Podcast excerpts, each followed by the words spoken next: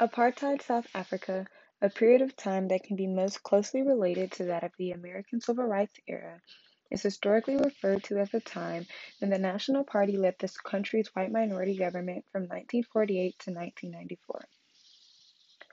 The bulk of the narrative will take place in the United States, but the beginning and ending will take place in South Africa.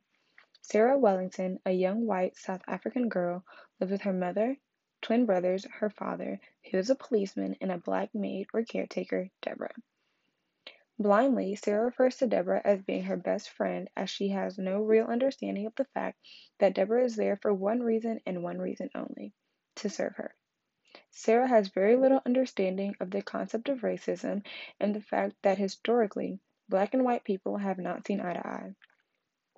She subconsciously understands that black people are not seen as her equals but she thinks little of it because it is all she has ever known.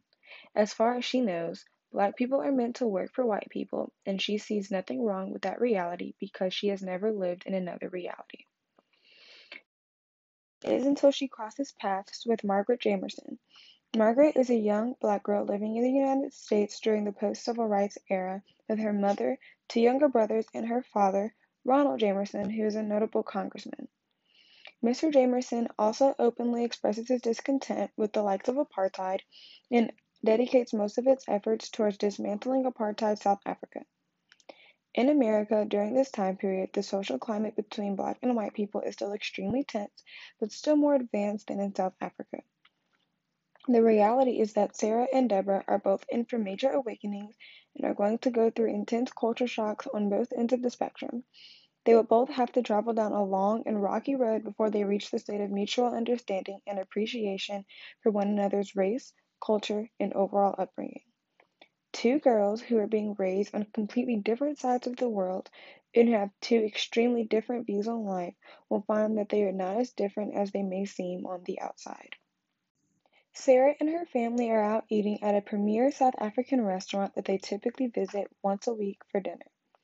Like many restaurants and public places in South Africa, only white people are invited to dine. However, the waiters, waitresses, and the remainder of the cooking and cleaning staff are black or Bantu. As Sarah and her family are eating dinner and engaging in small talk, Sarah's father, Mr. Wellington, noticed that she was rather quiet and had a look upon her face that suggested she was in deep thought. Naturally, he asked her about her silence and asked if there was anything in her mind. She anxiously replied yes, while still being apprehensive due to the fact that she knew her parents might not like what she was about to propose to them. As her twin brothers argued in the background due to the fact that one stole some of the other's food off of their plate, she began to explain how a representative came to their school today to speak with them about the exchange program that they were conducting with an American school.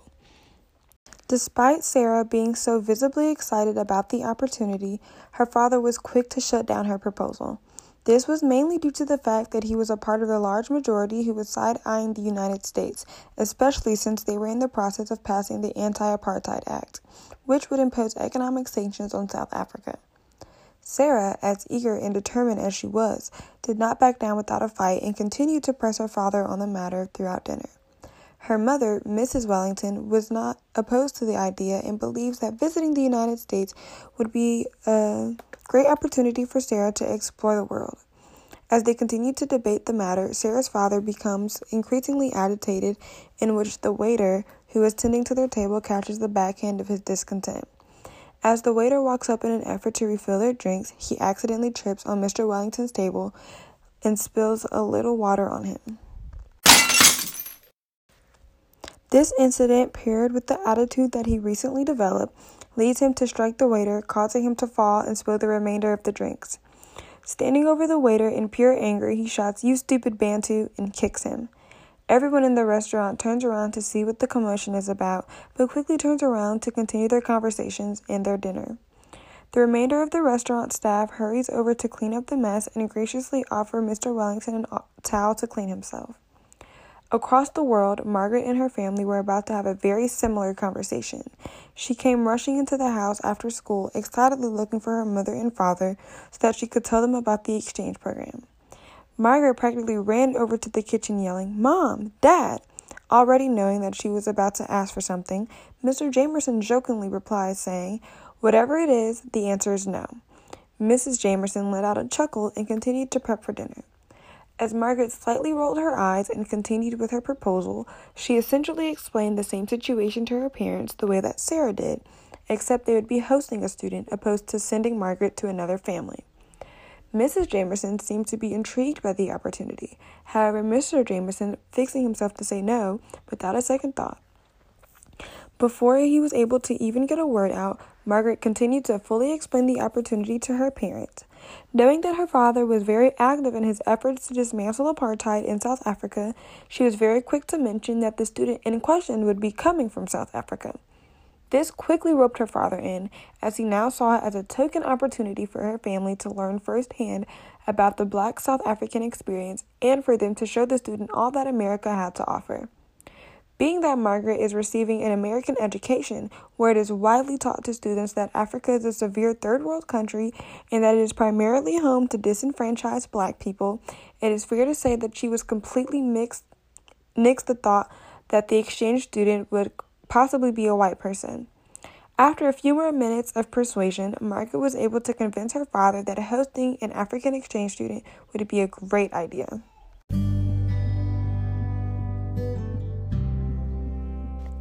Back in South Africa, the birds are chirping and the wind is blowing.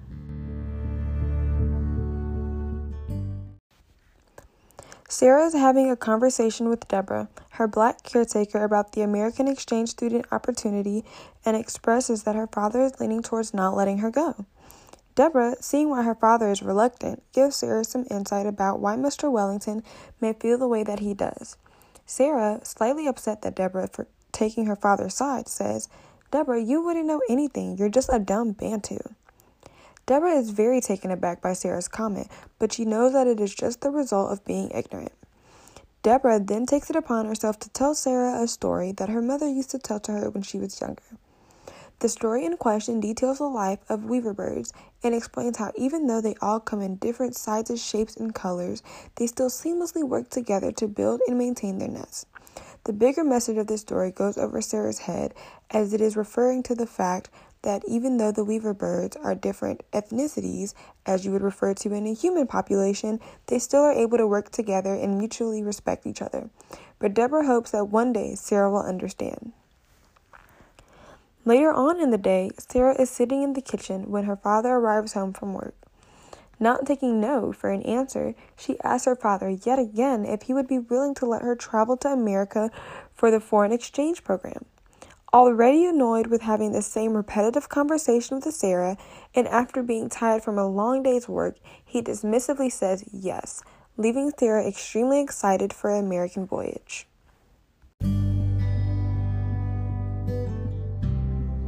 In the Jamerson household,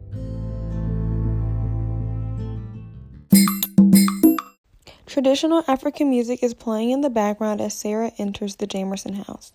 Upon meeting each other, both Margaret and Sarah have misconstrued notions about each other's countries. Sarah does not think that there are black politicians, only knowing that the patriarch of her host family is Congressman Jamerson. And although Margaret is expecting a South African exchange student, she does not realize that there are white residents. Sarah reacts with horror, bordering on panic when she is confronted with this new situation, and locks herself in Margaret's bedroom when she is brought to the Jamersons' home. Eventually, Margaret picks the lock on the door and brings Sarah some food. Sarah is very standoffish, and Margaret, upset with her attitude, tells Sarah how disappointed she is in her. Stunned by this, Sarah sees how she is rude and agrees to stay and try to make things work. Mrs. Jamerson tries to play the peacemaker, chalking up Sarah's reaction to misunderstanding and culture shock while telling Mr. Jamerson and Margaret that they have been just judgmental as well. During Sarah's stay, she and the Jamersons go close. Sarah sees people of different races getting along and realizes how much she and Margaret have in common. The two become good friends, and Sarah also begins to see her host family as individuals and learns to live among them day to day. Gradually, she develops a better understanding of what life under apartheid must be like for her black South Africans. When Stephen Biko dies under suspicious circumstances under the custody of the South African police, there are mass protests around the world, including at South African embassy in Washington D.C. In the wake of these protests, South African embassy diplomats arrive at the Jamerson house and take Sarah to the embassy, intending to send her back to South Africa. In response, Mr. Jamerson goes to the South African embassy after he threatens to tell the press that the embassy ca- kidnapped Sarah from her host family. The embassy re- releases Sarah. Sarah returns to the Jamersons' house without fully understanding what's happened to her and why. During the discussion with Margaret, she takes a she makes a cold, offhand comment about Biko's death. Outraged, Margaret shouts at her for being blind to the racial struggle happening in South Africa. Very hurt by Margaret's reaction in response to her comment, she runs outside, but Mr. Jamerson is very close behind as he follows her. He tells Sarah that the United States had a very long and hard history of trying to overcome racial problems, which is exactly what South Africa is doing right now. She finally grasps what the liberation fighters in South Africa stand for, and this leads to her and Margaret's reconcile. Towards the end of Sarah's stay, she and the Jamersons are at an African Pride event back in America. Mr. Jamerson delivers a speech that includes the Weaver Bird story as he describes it as told to him from a new friend who came from South Africa. Sarah leaves the United States now a very different person. As she returns home, the first person she de- she greets is Deborah. Secretly, Sarah shows her an ANC flag, which is shown into her coat, signifying her decision to side with the Black Liberation Movement.